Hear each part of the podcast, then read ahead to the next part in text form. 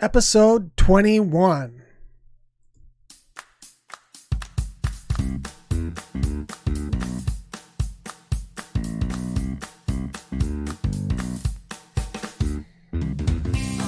Welcome, friends. God bless you. And thank you for tuning in today to another episode of Bible FAQ with Kirk Van, the podcast that provides brief, thoughtful, biblical answers to your questions. I'm Kirk Van Odeham, your host for this podcast. And once again, I'm looking forward to answering uh, some questions that have been provided and submitted uh, to listeners of Bible FAQ.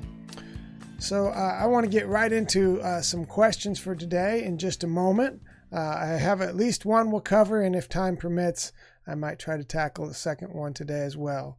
Before I start out, as always, I want to remind you and invite you uh, to submit your own question to be addressed on future episodes of the podcast. Visit our website at www.kirkvan.com, and there you can submit a question. Uh, or you can get on our Facebook page, which is facebook.com slash Bible FAQ with Kirk Van, or you can email us and that address is question at kirkvan.com. However, you decide to submit your question, we'll look forward to receiving it and uh, work it into our queue to be answered on future episodes. Also, if you do check out that website, kirkvan.com, uh, click on the podcast link and then you can see all the different uh, uh, access methods in order to hear or view Bible FAQ with Kirk Van. Uh, we have we are listed with several uh, popular audio podcast apps and services such as Apple Podcasts, Google Podcasts, Spotify, Stitcher, and many more. Uh, alternatively, if you uh, prefer to, uh, if you have, uh, if you're a glutton for punishment and you want to uh, look at this face that's made for radio speak, uh, you're welcome to do that if you like. we have a YouTube channel which is linked on our website, kirkvan.com, and also a Facebook page, which uh, at current time seems to be the most popular method people are accessing uh, the podcast. So check that out. If you're not familiar with podcast apps and services, uh, I would encourage you to check that out. It's a great way uh, to get audio content for when you're driving or when you're working out or uh, anything you do that you have just have spare time to listen, sit out on the porch, whatever it is you do. And uh, podcasts are a very uh, popular uh, form of information, and there's a lot of great ones out there. And I just thank you for all who listen uh, to this podcast. So I want to get to my first question for today, and this question uh, was submitted uh, by Bill from South Bend, Indiana. Bill submitted this question through our website. And uh, first, I want to thank Bill for listening to the podcast. Uh, he's been a supporter and a listener since the very beginning, and uh, just been uh, uh, just uh, encouraging in sending a few questions now. Bill is a ultra runner from South Bend, and I met him doing some races together, and had just become friends over the internet and also been able to race in a few events together in times past. So uh, I think this is the second question that I've addressed from Bill on the podcast so far. I'm looking forward to answering some other ones he submitted as well. Uh, so Bill's question I'm uh, taking for today, uh, and I'm just reading what he sent. It says, Numbers have meaning. Can you give a brief explanation of 3, 6, 7, 70 times 7, 666, 777, and many more? Thank you. Well, what Bill is talking about here, of course, is uh, many people call the study of numbers in the Bible uh, biblical numerology. And that's that's just defined what that means. Biblical numerology is just that the study of numbers in the Bible. And so I'm well aware that there are some people that attach great spiritual importance to the numbers that appear in the Bible. Uh, my view is that the Bible certainly seems to attach significance to certain numbers. Uh, there appears to be a few that are repeated with uh, some regularity, uh, so we need to pay attention to those to be sure. Uh, in some cases, a pattern or theme to these certain numbers seems to be really evident. So, again, we need to pay attention to those. Uh, but in many cases, I believe that some people, and I, am not, uh, you know, I am not pointing any fingers at anybody in particular, but in some, in many cases, uh, a number is simply a number and doesn't really need to have any deeper spiritual meaning. So I personally don't believe in the utility of searching for, and I don't think this is what the question is getting at, but while we're on the topic, I don't personally see a lot of utility in searching for secret meanings or hidden messages in the Bible through uh, some people call them codes or ciphers, and many of those uh, involve the numbers in the Bible. Um, for example, some throughout history have assigned numeric values to every letter in the ancient alphabets of Hebrew and Greek, in particular the languages, the original languages of the Bible, and then they use that to assign values and meanings to words to try to gain gain, gain a deeper understanding or some type of hidden meaning. I don't think that's really intended uh, in Scripture. I don't see a lot of proof or evidence for that. Uh, there is a uh, I guess, a field, a discipline, whatever you want to call it, called gematria, uh, which is uh, is stems from Kabbalah or Kabbalah, which is a ancient form of Jewish mysticism. And so this gematria is this Kabbalistic method of interpreting Hebrew words and scriptures by computing these alphanumeric values. And um, then you know gaining special insight or spiritual mystic insight is what the uh, Kabbalist Jews believed. And uh, this Kabbalah or Kabbalah has gained a lot of um, followers, especially among celebrities uh, in the time in which we live. And um, I don't think there's anything to this. I just think it was kind of a, a mystical, almost cultish uh, brand of Judaism that w- was not terribly widespread and is not respected by a lot of uh, many of the Jewish people uh, even today. But nonetheless, people find some value in it. Uh, I don't count myself among those who do. Typically in history, those people and groups who were obsessed with the mystical interpretation of the Bible using esoteric methods such as numerology are the same ones that tend to neglect the clear meaning and guidance of, of Scripture uh, that is intended uh, by God and the human authors that He worked uh, with and through. And um, uh, many times in history, uh, some of these same groups and individuals lead people into de- into deception. And again, I'm not pointing any particular fingers here, uh, but that seems to be a common thread and trend of history. So I just want to say, you know, the natural meaning of Scripture is powerful in and of itself, and certainly sufficient in and of itself to give us all the guidance and direction that we need. Uh, so I don't believe we need to seek hidden messages or hidden meanings and that sort of thing. So, in my opinion, we should view numerology with great caution and a healthy do- dose of skepticism uh, because of this type of history and the abuses that it has suffered in the past. Now, having said that, we should not overlook patterns that naturally emerge in Scripture. If there is a natural meaning or significance to specific numbers in Scripture, then we should be open open to uh, to learning from that. Um, so that's kind of my view. Now, to the specific numbers, um, you know, it seems to be some somewhat of a consensus that there are four numbers in particular uh, that seem to have significance or meaning in Scripture, and uh, even these four numbers are said to be numbers of completeness or perfection, and those four numbers are the numbers three, seven, ten, and twelve. And there's certainly no denying that those four numbers. Uh, just because of the sheer uh, occurrences in Scripture, do seem to have some kind of special meaning. Whether it's completeness or perfection or not, I guess is open to uh, debate and discussion, uh, but they certainly do uh, tend tend to be used in a special way. And then the number 40 is certainly another number. So I'm going to address those five numbers in particular, and then I'll also touch on some of the other num- uh, numbers that Bill mentions in the question.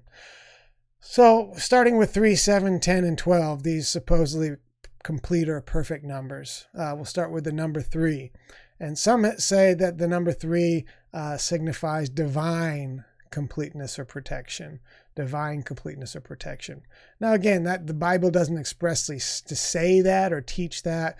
It's an inference people have made an implication uh, that some conclusion that some people have drawn from the use of these numbers. So i'll leave it uh, to to you to decide if that's the case or not. Um, and really there's not as many references as one might think to the number three uh, and it seems that there are some real stretches of the imagination to try to extend that list for this particular number. So let's start with some of the references we know. Of course, there's three uh, of the major patriarchs. Uh, Abraham, Isaac, and Jacob are the three most off-cited patriarchs. The God of Abraham, Isaac, and Jacob, for example. Um, there's three pilgrimage feasts in the Old Testament law that of Passover, uh, Pentecost, or weeks and tabernacles. Uh, these were the three feasts that every uh, able bodied, financially capable uh, Jewish male was uh, required to attend in Jerusalem and appear before God uh, at the temple. Uh, there's the threefold temptation of Christ in the wilderness, three different ways in which the, the adversary tried to tempt Jesus. there was three individuals at the Mount of Transfiguration in the Gospels uh, Moses, Elijah, and of course Jesus himself. Some saying that Moses represented the law, Elijah represented the prophets, and Jesus represented uh, uh, the replacement of both, if you will.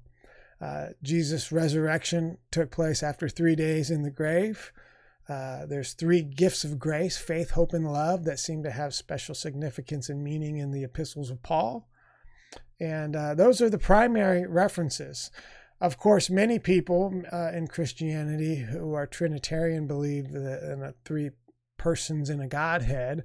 Uh, I don't certainly count my I do not count myself among those who believe in Trinity as a biblical concept. I think it's more of a historical doctrine, not expressly taught in Scripture. Uh, but I I would concur that there are three primary manifestations of of God uh, that that is three primary ways in which God has revealed Himself to humanity. Uh, we often use the phrase Father in creation, Son in redemption, Spirit in regeneration. Now, those aren't the only three manifestations of God in Scripture, but they seem to be the three primary, the three main ones. So I will go along with that, although I am uh, uh not a proponent of the Trinity per se, uh, not in the way it's generally understood. Other references I've read seem to be a bit of a stretch, and uh, I think primarily because of the preponderance of Trinity believers in Christianity, uh, they want to look for much more evidence to show that three is this really significant number in Scripture. So you see a lot of real stretches to try to push this issue, and I just don't think are all that significant. I'm sure I've missed some, uh, but that's the number three. I'll try to move on quickly here. Number seven in Scripture. Uh, some say this is, as three was the divine completeness of perfection. They say number seven is a spiritual completeness or perfection. I don't know how exactly we divide or define those differently, but that's that's what some say. And of course, there's seven uh, days of, of creation. Creation took place in six days, and then the seventh day uh, God rested. Uh, the seventh day, of course, is the Sabbath uh, in the Old Testament. Uh, those who follow dispensationalism, uh, this was popularized by ministers such as Scofield and Dake, believe there's seven dispensations of, of, that God dealt with humanity. in my humble opinion, I'm not a real big fan of dispensationalism. I, I definitely see there's six different or different eras in which God dealt with individuals. And by my count, there actually are seven. I never realized that. Uh, but I'll go with uh, before the fall, you know, the paradise, if you will, uh, the Edenic uh, uh, dispensation, uh, the antediluvian, which would be from the fall to the flood, and then post flood, um, which would be the Noahide dispensation, if you want to call it that, the special covenant, and then the patriarchal period, uh, and and then the Mosaic period, the period of the law, all, and then we have the church or the uh, millennium uh, uh, church to the millennium, rather. So the dispensation of the church or the grace, if you will. And in the future, it seems that the millennium uh, period will be a separate dispensation, a separate way in which God deals with people. And then we have the kingdom or the eternity, the final dispensation. Now, I, I don't know if we can draw a distinction uh, between. Um, I, I, guess we can, like the Patriot. I don't know if we can draw a distinction between, uh, you know, after the flood, before the patriarchs, and then. Uh, so there may be six, but anyways, that's an interesting study. Um, covenants with humanity. Some say there's seven different covenants God had with humanity. That of the Adamic covenant, the the uh, Noahide covenant with Noah, Abrahamic, Mosaic, Levitical, uh, the Davidic covenant, and the Messianic covenant. Um, that that definitely seems that there are seven different covenants there, and I can't think of any others. So I suppose I could go along with that. Some have pointed out there's seven colors in a rainbow. And since the rainbow doesn't have uh, biblical significance, it was assigned to Noah. I think that there's uh, that's a good example. Uh, there's seven classes of furniture in the tabernacle: the bronze altar, the brazen laver, the golden candlestick, the golden table of shoot, uh, showbread, the golden altar of incense, the ark of the covenant, and then the mercy seat, which is also called the seat of atonement. Uh, the tabernacle uh, in Moses' day was built in six days and dedicated on the seventh. Solomon's temple took seven years to build. Uh, there's seven feast days in the law Passover, unleavened bread, first fruits, Pentecost, atonement, tabernacles, and trumpets. Of course, there's seven days that the Passover is celebrated. There's seven weeks between Passover and Pentecost, the period in which the counting of the Omer takes place and there's seven uh, days of the Feast of Tabernacles. And of course, those three feasts that I just mentioned are the three pilgrimage feasts. So that seems to be significant as well. There, in the agricultural cycles of, of the Jewish people, uh, we also often call it the sabbatical cycles. There's seven sabbatical years and then seven sabbatical cycles of seven years each and then on that's so that's 49 years and then the 50th year was the jubilee year the year of release where the land and properties and rights uh, etc uh, were reset. So that seems to be significant.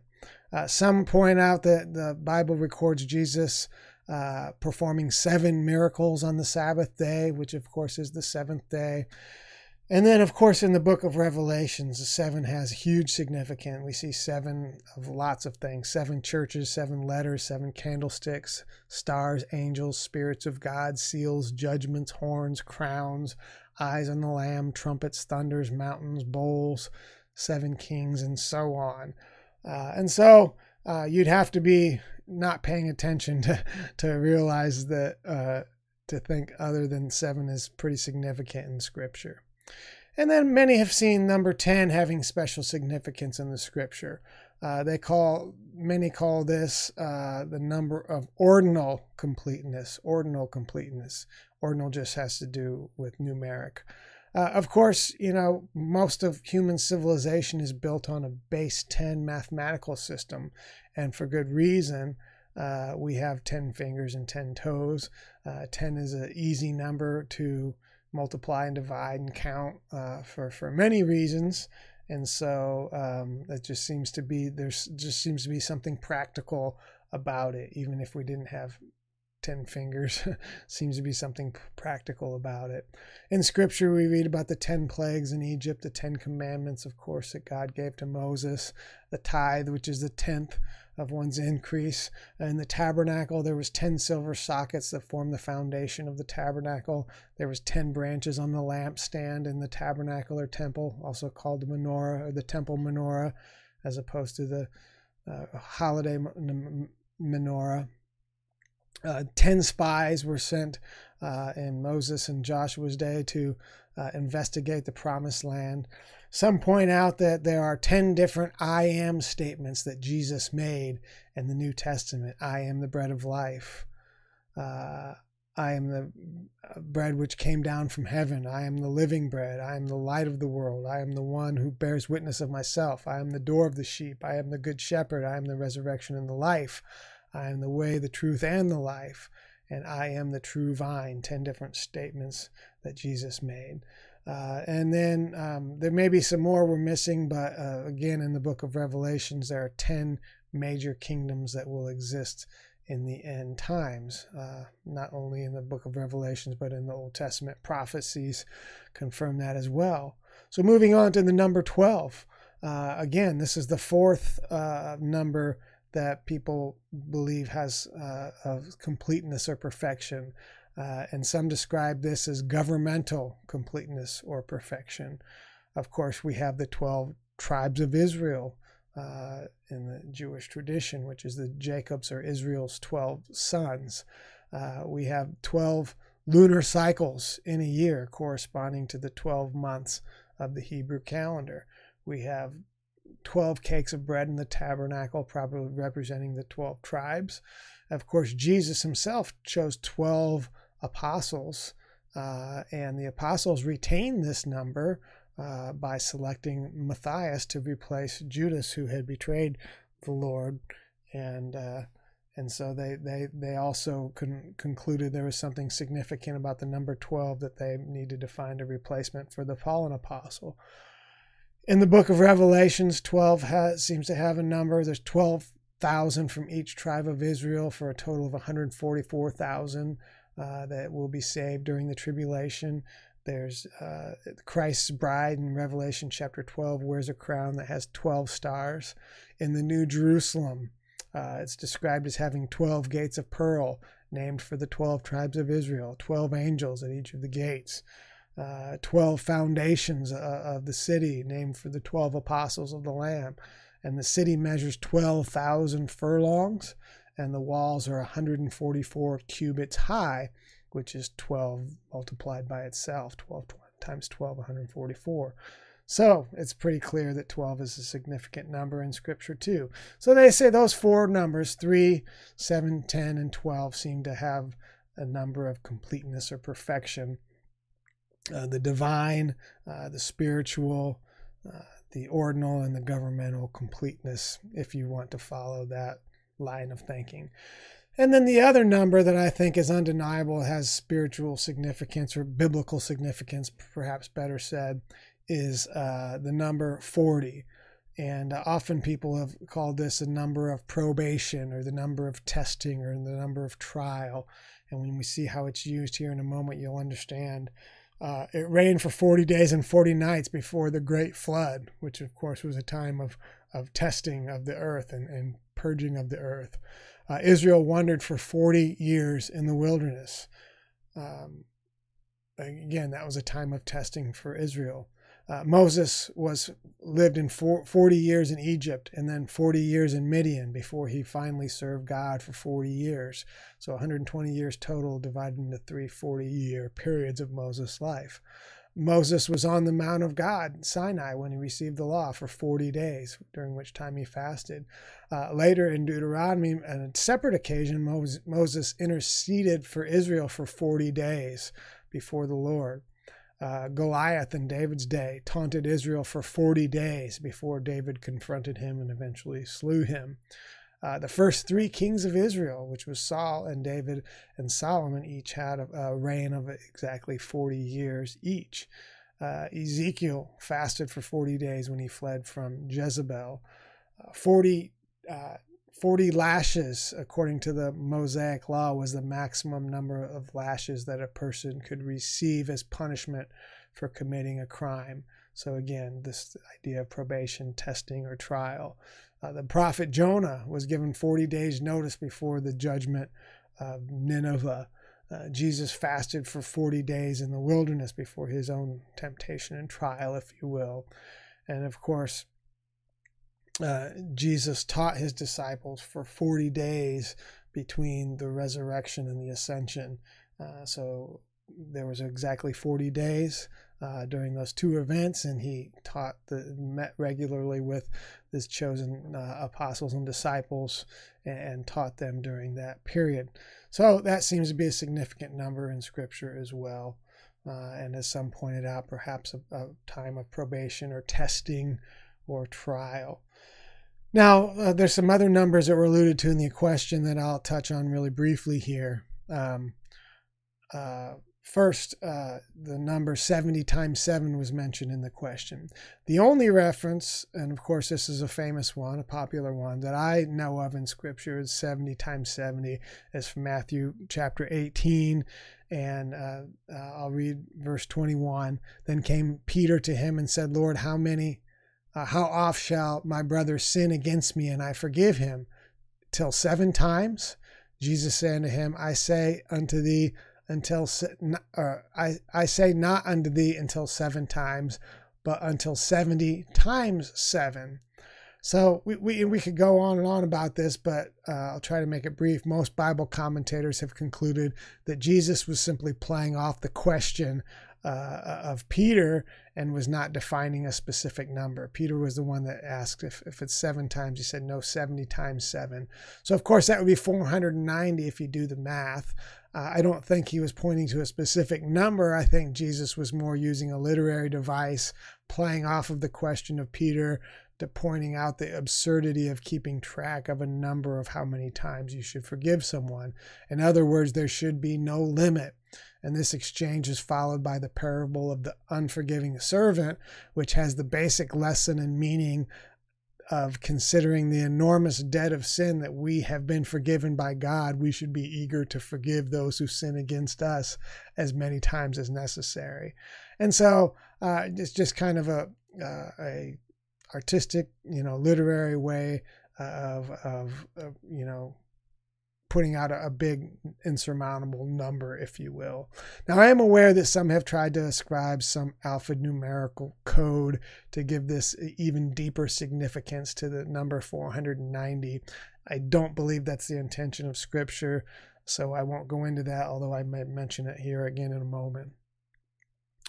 Uh, and then the question also asked about the number six and the, the significance of six in Scripture. Well, six is often seen as a number of imperfection or weakness, uh, certainly the number of man, because man was created on the sixth day of creation, the final day of creation before the Sabbath or the rest. So sometimes synonymous or, or, or inferring of, of man's fallen nature or or propensity to be evil or wicked even. So as I said, man was created on the sixth day. Also, all the land animals were created on the sixth day, including the serpent, who uh, was later um, embodied by by the adversary, the devil, uh, to, of course, to tempt Adam and Eve and, and uh, instigate the fall of man to begin with. Uh, other references to six, man is appointed to work six days and then to rest on the seventh. Uh, there's six year cycles for farming, we already mentioned, and then the seventh, the land lays dormant. That's the sabbatical cycle. Uh, there's six year cycles as well, and course, with the seventh year being the uh, uh, the year of rest or the sabbatical year. Uh, Hebrew slaves served for six years uh, before they had the opportunity to be released if they so chose. So those are some of the um, references to six. Um, there's probably not a lot more, and so I don't think we can read much into that other than six is one short of seven i guess is the biggest is the biggest takeaway and therefore falling short of perfection um, and then also from the question, the number 666. Now, many will recognize this number as uh, what's called the mark of the beast, the number of the Antichrist from Revelation chapter 13. Uh, so, this chapter of Revelation reveals John's vision for two beasts, commonly called the Antichrist and the false prophet. At the end of the chapter, let me just read the citation here uh, chapter 13, verse 16. And he causeth all, both great and small, rich and poor, free and bond, to receive a mark in their right hand or in their foreheads, and that no man might buy or sell save he have that mark, or the name of the beast, or the number of his name. Here is wisdom. Let him that hath understanding count the number of the beast, for it is the number of a man, and his number is six hundred threescore and six. So throughout history, believers have tried to use this number found in Revelation 16 to discover the identity of the Antichrist. Um, and again, a lot of times they've gotten into alphanumeric codes and ciphers to try to find out, you know, is this pointing to a specific individual?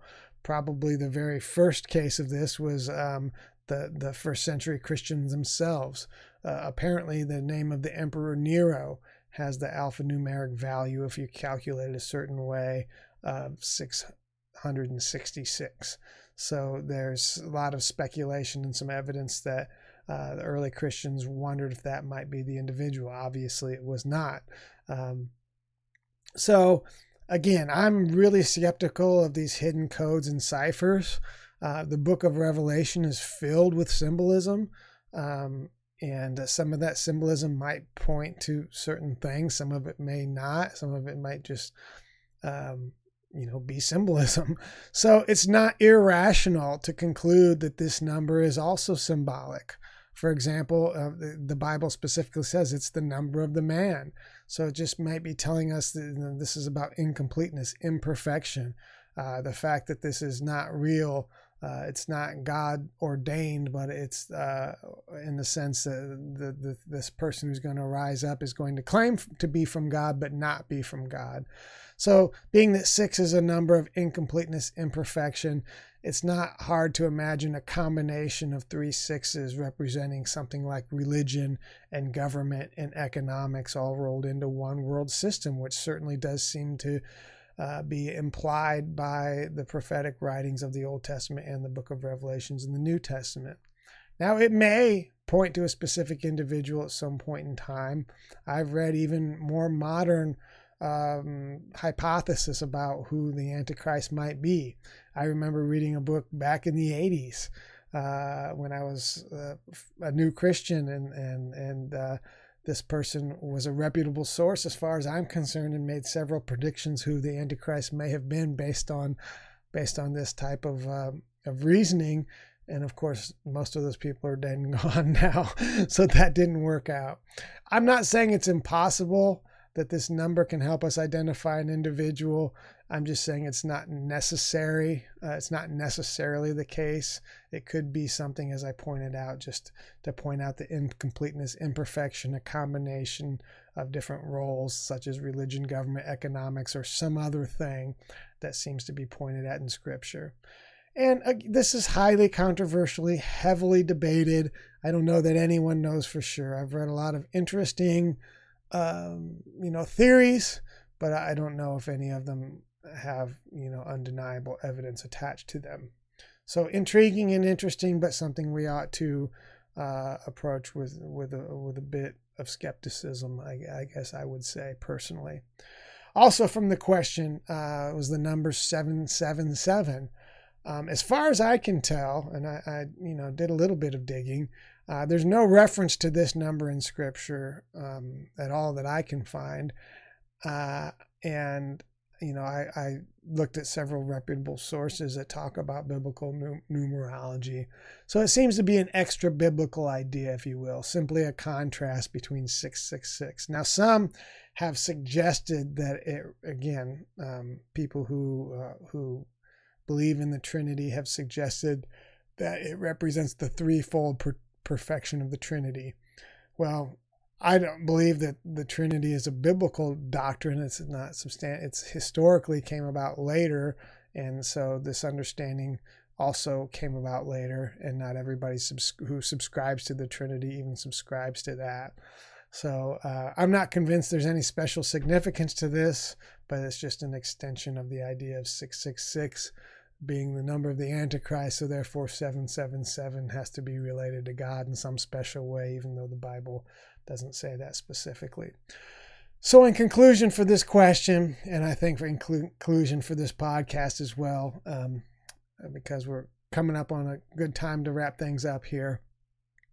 While there are a few numbers that are repeated frequently and therefore seem to hold significance in Scripture, such as 3, 7, 10, and 12, these so called numbers of completion or perfection, uh, the number 40, trial or probation. Uh, those do seem to be frequently used enough that they do hold some significance. So I guess it's really up to us to determine or to investigate what the significance may be.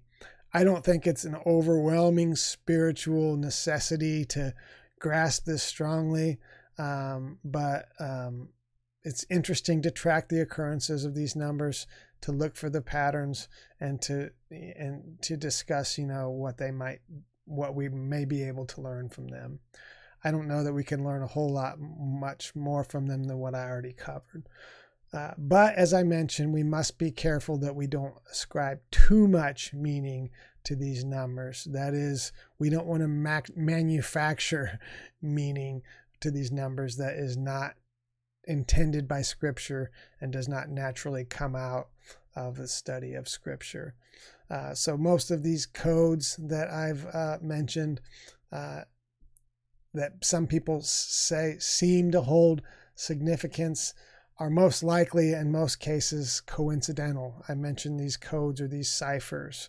Uh, and for example, I briefly mentioned, I'll just give you a quick example here before I wrap this up. I briefly mentioned the number 490, 70 times 7. Well, there are some who say, well, that must have some special significance. So I, I read one individual who he wrote that the, the Hebrew word tamim, uh, which means complete or perfect or finished, has the alphanumeric value of 490. And so what Jesus was saying by 70 times 7 is that uh, he was he was um, intimating uh, something about completeness or perfection or finished.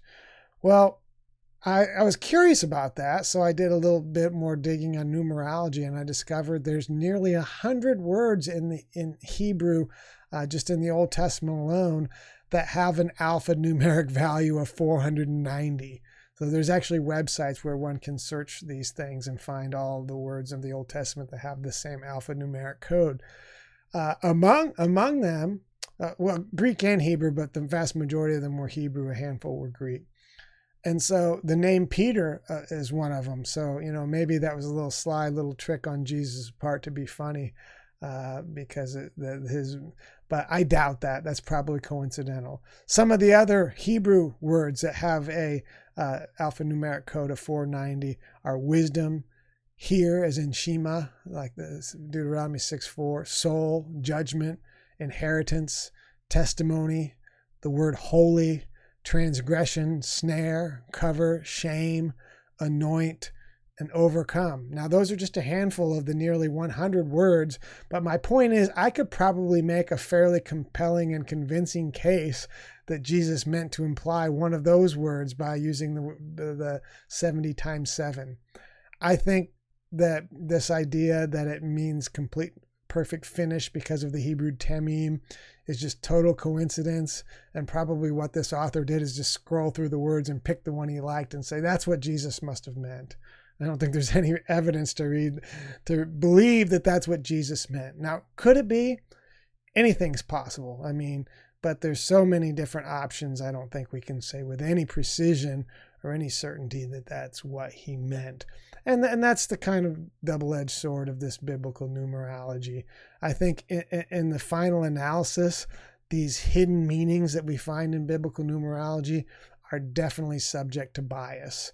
If nothing else, a confirmation bias. We we see what we expect to see, or we we want to find a meaning, so we find a meaning even if we have to contrive or manufacture one. And this is a good example. Almost any number you pop in, almost you can come up with a, a list of 50, 100, 150 words in scripture. And so certainly one of those you can kind of find some esoteric meaning from but I don't believe that's the proper use of biblical interpretation. In addition to the confirmation bias, we find what we expect to find. There's also the omission bias. In other words, we omit the results that don't conform to the pattern of our desired outcome. In the case I just mentioned uh, for this 490, like I said, there's a, almost 100, like 97 words or something of that nature, and the guy picked the one. Well, why not any of the other, you know, 96 words or whatever uh, because he found the one that he liked the most is probably the best explanation. So that's a bias of omission. And then also in the study of numerology i think there's a reporting bias. In other words people tend to believe erroneous inf- information simply because it's been repeated in multiple sources. So someone says oh this number means this. Someone else likes that they put it in their book or their blog or, or their sermon or whatever and then eventually it circulates among enough people that it becomes common knowledge when in in fact it was just something that was kind of uh, you know questionable to begin with. And i think we see that not just in numerology but in a lot of these spiritual meanings of, of certain scriptures and all that that just don't arrive naturally out of the text so, as I said before, often a number is just a number, but we should be concerned with understanding the intended natural meaning of scriptures, numbers included. And as I said before, that doesn't mean uh, we should be careful not to overlook if numbers do have special significance and meaning, and we should try to try to discern what the Bible might be trying to teach us. And I think these numbers of 3, 7, 10, and 12 uh, and and 40 are good examples. They obviously are used with such frequency that it can't be coincidental. I don't know that there's a deep, powerful, you know, life-changing spiritual significance to that, but yet there is a meaning there, and it's one that we can learn from and uh, and aid in our understanding of Scripture, uh, if nothing else.